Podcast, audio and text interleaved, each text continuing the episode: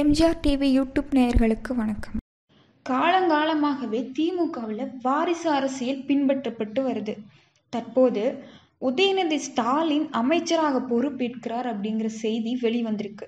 திமுகவில் எப்போதிருந்து இந்த வாரிசு அரசியல் வந்தது என்பது பற்றி காணொளியில் காண்போம். பெரியார் அண்ணா இடையே எவ்வளவு கருத்து வேறுபாடுகள் இருந்தாலும் மணியம்மையை வாரிசாக்கும் முயற்சியை திருமணத்தின் மூலமா பெரியார் உறுதிப்படுத்த தொடங்கிய போதுதான் திராவிடர் கழகத்திலிருந்து வெளியேற முடிவை அண்ணா எடுத்தார்.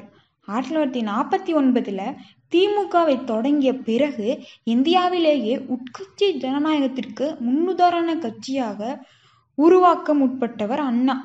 அடுத்த நிலை தலைவர்களுக்கு தலைமைத்துவத்தை பயிற்றுவிக்கும் நோக்கில் ஆயிரத்தி தொள்ளாயிரத்தி ஐம்பத்தி ஐந்தில் கட்சியின் இரண்டாவது மாநாட்டிலேயே பொது செயலாளர் பதவியிலிருந்து விலகி தம்பி வா தலைமையேற்க வா என்று நெடுஞ்செழியனை முன்மொழிந்தார். அண்ணாவின் முடிவு கட்சியினரிடையே எதிர்ப்பை உண்டாக்கியது. தன் முடிவை ஏற்க மறுத்தவர்களிடம் நான் செல்வாக்கோடும் வலுவோடும் இருக்கும்போது என் மேற்பார்வையின் கீழ் கழகத்தின் முன்னணியினர் பயிற்சியும் பக்குவமும் பெற வேண்டும். அப்போதுதான் குறைகளை நீக்கவும் குற்றங்களை களையவும் முடியும் என்று அண்ணா சொன்னார். திமுகவின் நிர்வாகிகளை தேர்தல் வழியாகவே தேர்ந்தெடுக்கும் நடைமுறையை அண்ணா உண்டாக்கினர்.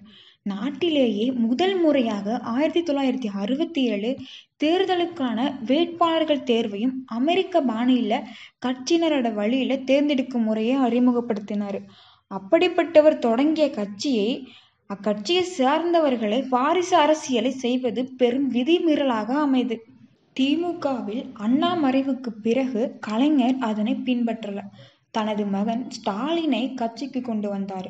கலைஞர் மறைவுக்கு பின்னாடி முதன் முறையாக முதலமைச்சராக பொறுப்பேற்ற ஸ்டாலின் தன்னோட மகன் உதயநிதி ஸ்டாலினை கட்சியின் இளைஞரணி செயலாளராக நியமித்தார் தற்போது அமைச்சரவையில் உதயநிதி ஸ்டாலின் இடம்பெறப் போகிறாங்கிற செய்தி அண்ணா அறிவாலயத்திலிருந்து வெளியாகியிருக்கு. காலங்காலமாக திமுகவில் இருந்துட்டு சிறப்பாக செயல்பட்டு வரும் பல்வேறு தலைவர்களை புறந்தள்ளிட்டு ஒன்றரை ஆண்டுகளே பணி செய்த உதயநிதி ஸ்டாலினை அமைச்சராக நியமிக்கப்படுவது வாரிசு அரசியல திமுக என்னைக்கும் கைவிடாது அப்படிங்கிற விமர்சனத்தை எழுப்பியிருக்கு. மேலும் பல அரசியல் செய்திகளை அறிந்து கொள்ள எம்ஜிஆர் டிவி யூடியூப் சேனலை சப்ஸ்கிரைப் பண்ணவும்.